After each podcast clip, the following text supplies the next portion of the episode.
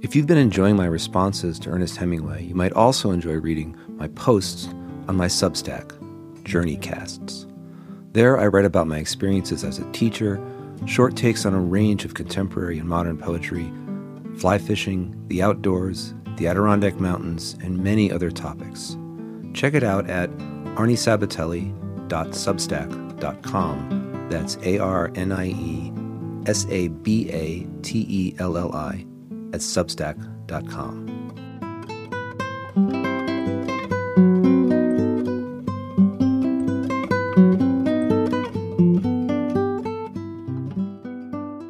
I'd also like to mention another way you can support this podcast if you don't want to make a monthly contribution. You can go to buymeacoffee.com and find me there and make a one time contribution. The address is buymeacoffee.com forward slash Arnie Sabat 7. Not sure why it's that, but it's A R N I E S A B A T 7. And there you can find instructions on how to make a one time contribution. Thanks again. Take care.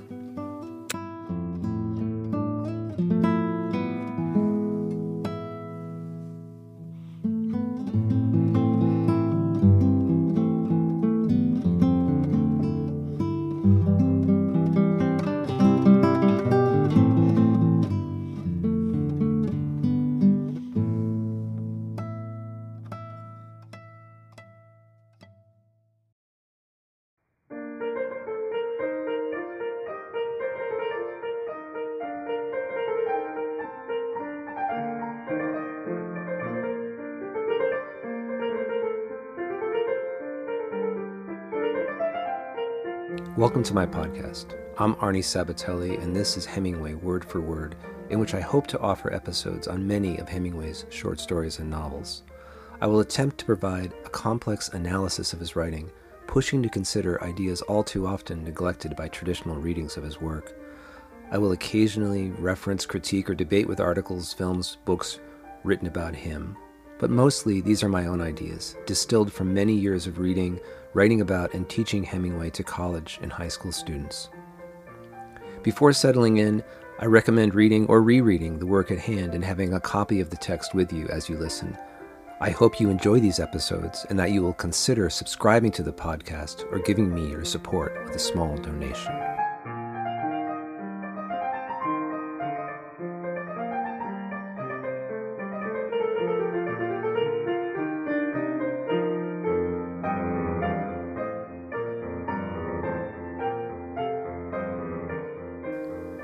For today's podcast, I've chosen the story Indian Camp, again from In Our Time. While for now I'm looking at a story that doesn't deal with couples or relationships, something we will return to in this collection with stories like Cat in the Rain, which I'll look to in my next podcast. This story is critically important as a setup for themes and imagery that reappear throughout the collection and throughout Hemingway's body of work, and as initiating the theme of maturation and artistic awakening of the reoccurring character in this collection and in other stories, Nick Adams. This is the earliest story to feature Nick, and we find him appearing throughout the collection in The End of Something, Three Day Blow, The Battler, Cross Country Snow, and in the culminating, long, breathtaking story, Big Two Hearted River. I recommend you take some time now, if you haven't already, and read or reread Hemingway's story, Indian Camp.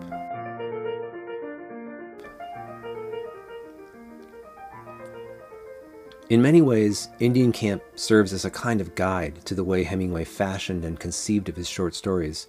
And as in Hills Like White Elephants and The End of Something, which I discussed in my first two podcasts, we again find the following deceptively simple language masking a subtle but decidedly present point of view. A landscape that mirrors and extends the deeper meaning of the story, much in the way a painting juxtaposes shapes, colors, lines, a central character who seems to be creating or reading and responding to the same symbolic, metaphorical imagery the reader views. The beginning of the story, again, at first seems like an objective, non character based perspective, but upon closer inspection, we come to find that this is not just a camera like, straightforward, objective depiction of a scene. Take that opening sentence, for instance. Quote, At the lakeshore, there was another rowboat, drawn up. That word, another, to describe the rowboat the quote unquote Indians have come in, must be from a specific point of view. For whoever notes this signifies the Indian's boat as another, as a boat that isn't normally there, where only the camp boat should be. Only someone who lives at the camp would describe the second boat as, quote, another rowboat. And soon the story does settle most squarely with Nick when he notices the sound of the oarlocks, that the other boat is moving further and further ahead of them in the mist all the time, despite that the Indian rowing their boat was, quote, working very hard. And there's more to be said, too, about how this initial use of the word hard gets repeated at one of Nick's probing questions at the end of the story Is dying hard, Daddy? One can find also a series of shorter chiasmuses in these repeating words boat, mist, lake, row, rowing, Indians, shoved off, pulled up. I address this form, the chiasmus, more extensively in episode 2, but briefly, a chiasmus is a form of repetition in which words or phrases or images are repeated in reverse order from their first appearance. One very short chiasmus that stands out to me comes in the second paragraph with the words in the mist, then Indian, and then we find Indian in the mist. And in the middle of this short chiasmus, we find, quote, Nick lay back with his father's arms around him. So that chiasmus, that folding in and then back out repetition, frames or centers this important image of Nick, reliant on his father, held, protected by him, in the way the lines might direct your eye in a painting.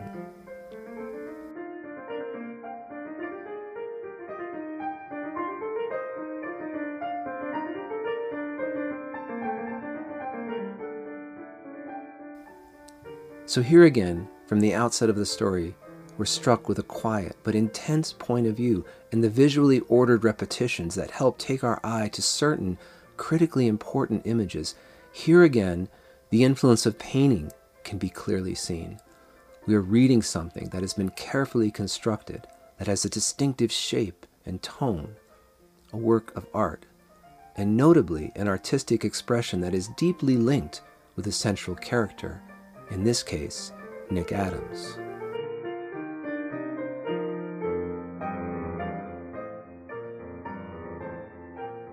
During the crossing, Nick tries to ascertain where they are going and why, but all his father chooses to tell him is that an Indian woman is, quote, very sick on the other side of the lake, saving his lesson about breached birth for after they arrive at the shanty.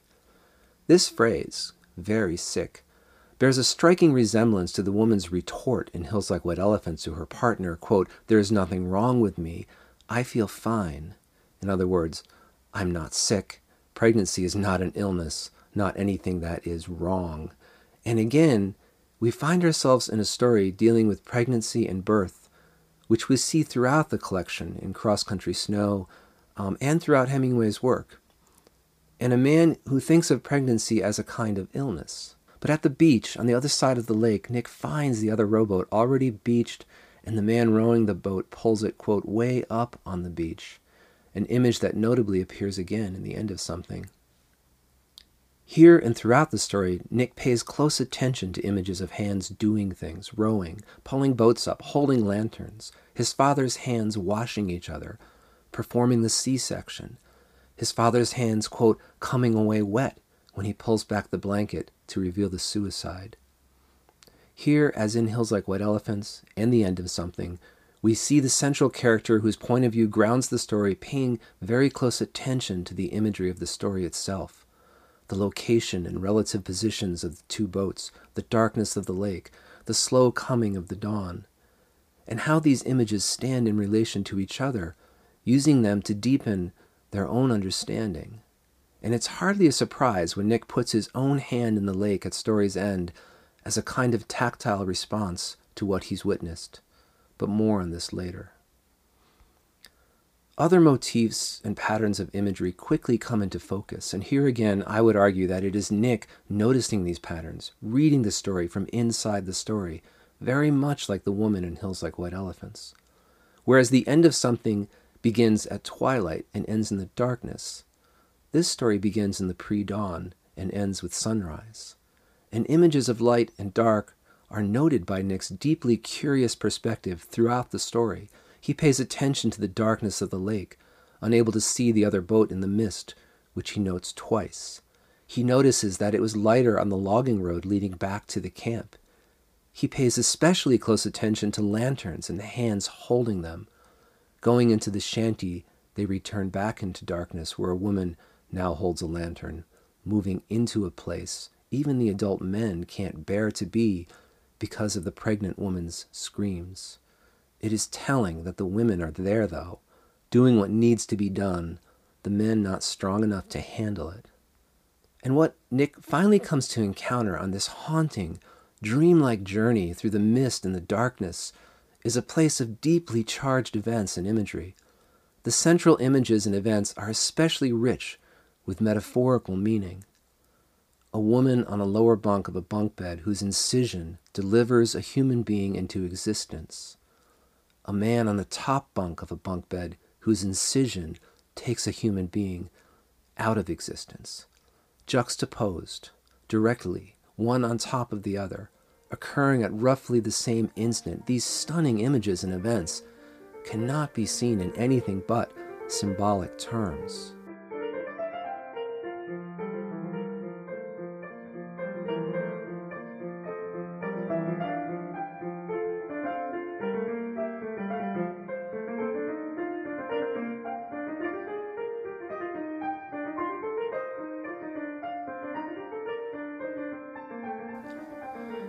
But let me back up a little and note something that I think is critical to the meaning of the story. The father, the doctor, is trying to help Nick contend with the woman's screams, something the other men in the story have fled from, and he tells Nick, quote, But I don't hear her screams. I don't hear them because they are not important. Here again, we find a logical argument being used to deal with an intense emotional moment, as we saw in Hills Like White Elephants, when the man kept arguing that an abortion was a, quote, perfectly simple operation, just because it was procedurally simple. But this is different. In this case, this use of logic is essential and useful if the woman and the child are to be saved. Were the father to succumb, as the other men in the story have, to the emotions evoked by the horrific nature of her screams, he wouldn't be able to save her, to do his job. And likewise, without his scientific knowledge of breached birth and what must be done surgically, she would not survive. Here, the Jungian concept of logic based animus, as opposed to the emotional, artistic mode of understanding housed in the anima, plays a critical role in the story, especially when we move to the series of questions Nick presents to his father at the end of the story. This is exactly the kind of situation when emotional responses are not sufficient or helpful or important. What is important, the only thing that is important from the doctor's perspective, is to do what he needs to do to save his patients. The use of logic, the reliance on the animus of one's psyche, is an essential, necessary tool here. But this animus based response reaches its limit in the story. Notice how differently the father slash doctor sounds when answering Nick's series of questions at the end. Gone is the precise medical certainty. In fact, the first thing he does when he realizes that the husband has slit his throat is to have Nick removed from the cabin. The irony here is that what Nick has just witnessed in terms of blood and gore and potentially disturbing imagery is certainly at least and likely more gory than what is seen in the dim light of the lantern in the top bunk where the Indian man has committed suicide. Note too that the C section is performed with a jackknife, the suicide with a razor, the latter surely making a neater, more precise incision, which correlates with the doctor's answer to Nick's question about the difficulty of dying, as I think it's pretty easy, implying that it's living which is hard. But Nick has already seen the man's slit throat, along with everything else. And the point of view here, Nick, notes some critical details. That the father first pulls away the blanket, whereas he asks someone else to pull the blanket from the woman, lest he get germs on his fingers before surgery. So, Nick is seeing these things in a comparative way, is already working to piece them together. And most striking in this scene, perhaps, is that his father's hands, quote, came away wet. In the darkness of the shanty, eyes can't see color, so this observation is certainly being seen through someone's eyes in the shanty, through Nick's eyes, who also notes the way the blood has pooled in the indentation of the mattress. And what a remarkable thing to bear witness to, especially if you are someone as curious and intent on knowing as Nick is, who, in an echo of his later self in the end of something, even says, I know, when his father starts to explain what's going on with the woman, to which his father swiftly and emphatically responds, You don't know.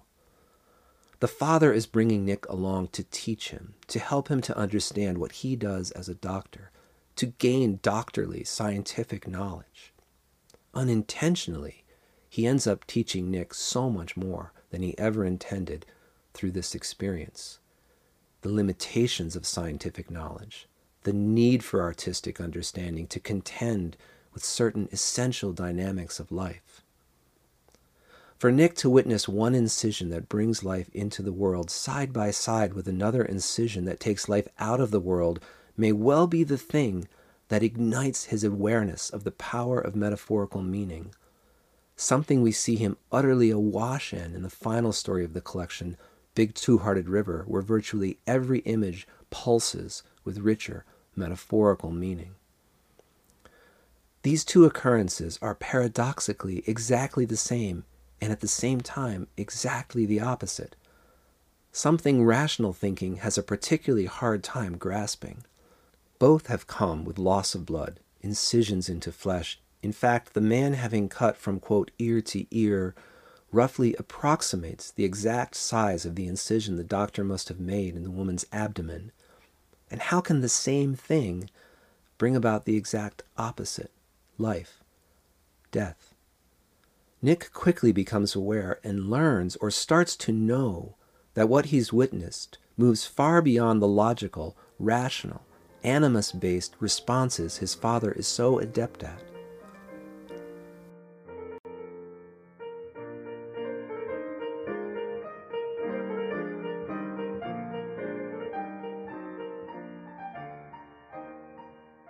For me, the ending of the story is one of the most remarkable of Hemingway's.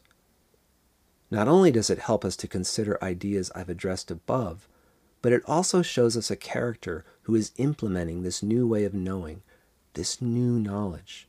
First, Nick goes to his father for some explanation of his string of powerful imagery, asking questions that have no good logical responses. He attempts to contend with it all on his father's terms.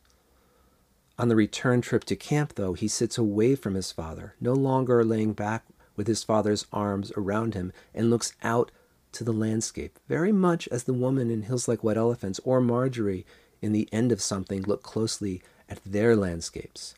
And what does he see? The sun coming up, a bass jumping, making a circle in the water.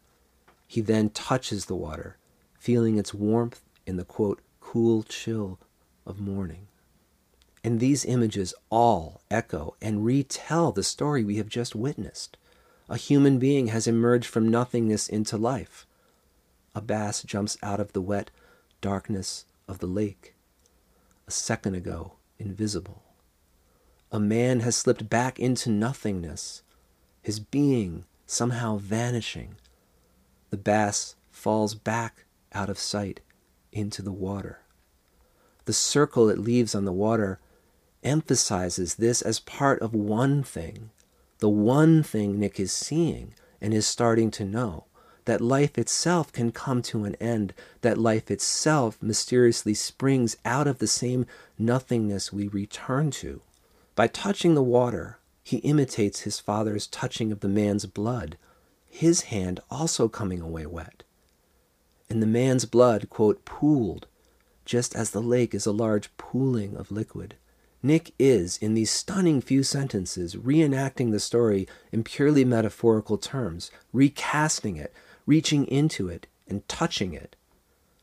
His knowledge here is not at all like the cold logic his father uses and must use to save the woman, but rather the knowledge artists use to contend with philosophical mystery, a more visceral mode of understanding, something touched or felt rather than explained. Nick is making a kind of poem or painting at the end of the story, a coda to the story that he has just lived through and that we have lived through with him. And this is a lot like the preamble story of Horton's Bay in the end of something.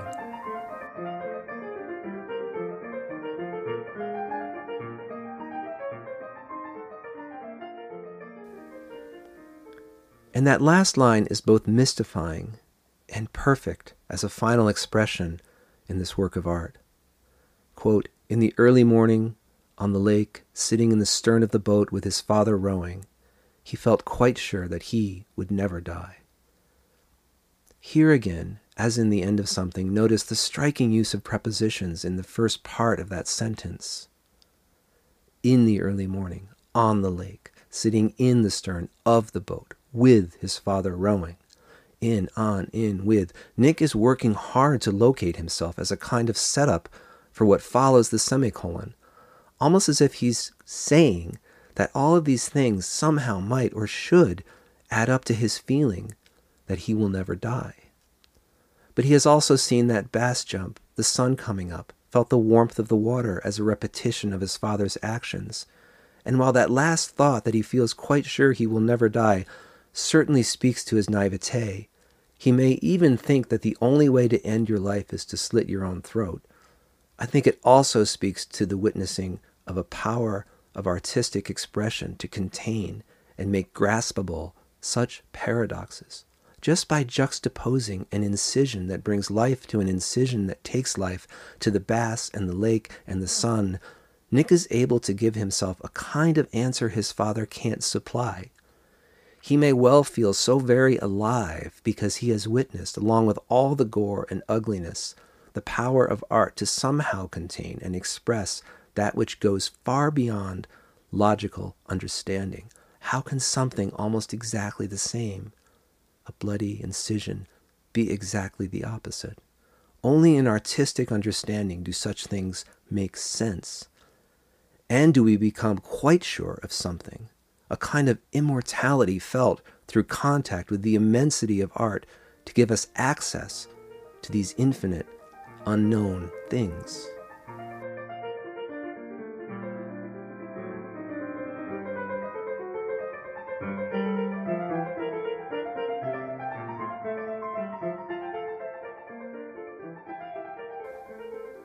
Some final notes. Here we find perhaps Hemingway's first work that uses pregnancy and birth as a centering motif and powerful symbol in his work, something that continued to fascinate him throughout his stories and novels. A Farewell to Arms stands out as perhaps the most powerful use of this in his novels.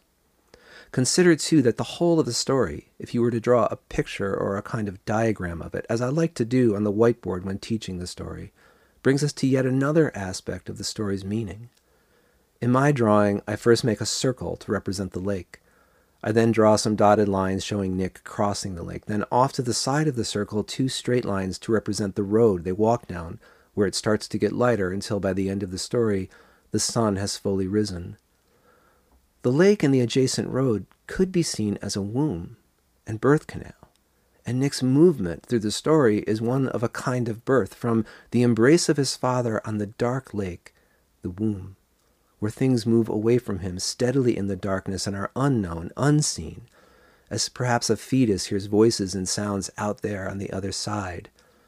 To the rising sun, with the poem he writes by noticing the jumping bass, the circle it leaves, his placement of his hand in the warm water, becoming the blood his father has also touched.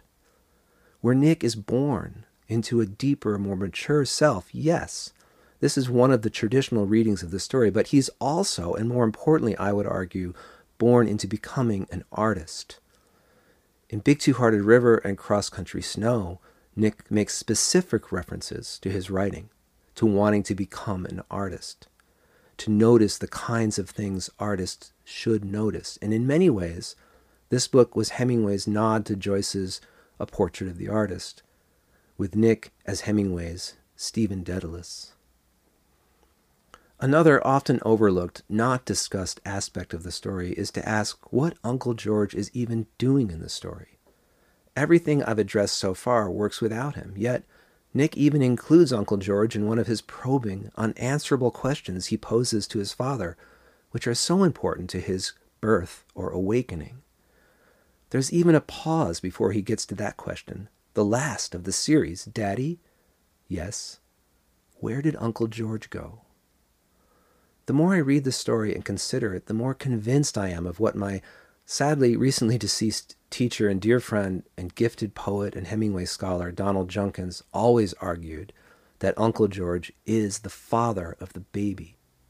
From a plot perspective, it makes a lot of sense. Why else would he be there? Certainly, he has sought out the services of his brother, but is it merely a humanitarian gesture?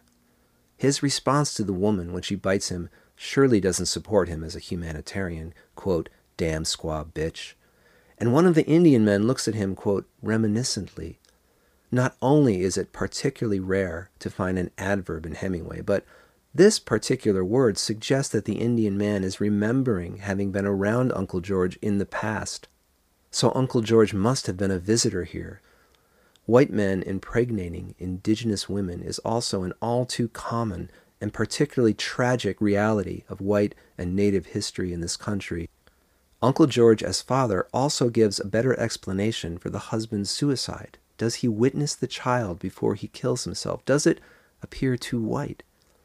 But for me, I also like to consider it in relation to the other deep, complex questions Nick poses at the end of the story. Remember, it's right up there with Do many men kill themselves and do many women. It seems that Nick knows George is somehow responsible for the baby, though he surely may not understand yet about sex. Notice he's not asking why Uncle George came along, or why he yelled at the woman, or why the woman bit him. He wants to know why Uncle George has fled. And surely, if Uncle George is the father, his disappearance must have something to do with the great degree of guilt he is feeling, perhaps knowing that he is not only responsible for the woman's pain and near death, but perhaps for the suicide of the husband as well. Nick, who is so inquisitive and precocious and so desires to understand on so many levels as a young artist, also may want to know and to understand Uncle George's emotional status. What can drive a man to flee from this, to suffer in this way? It is indeed another big thing Nick considers as he awakens into rich and complex understanding of what life is, and it is a question an artist, a writer, would ask. And given all of this, it makes sense to me that he feels as if he'll never die, for he feels so powerfully alive. To see the bass as the baby, as both the baby and the man who kills himself, the lake as the blood he has witnessed, his own hand now wet like his father's, all these dizzying parallels, is exhilarating, thrilling. I feel that same thrill every time I read the story or witness any powerful work of art, as all good art thrills us when it provokes us into deeper understanding of ourselves and the world.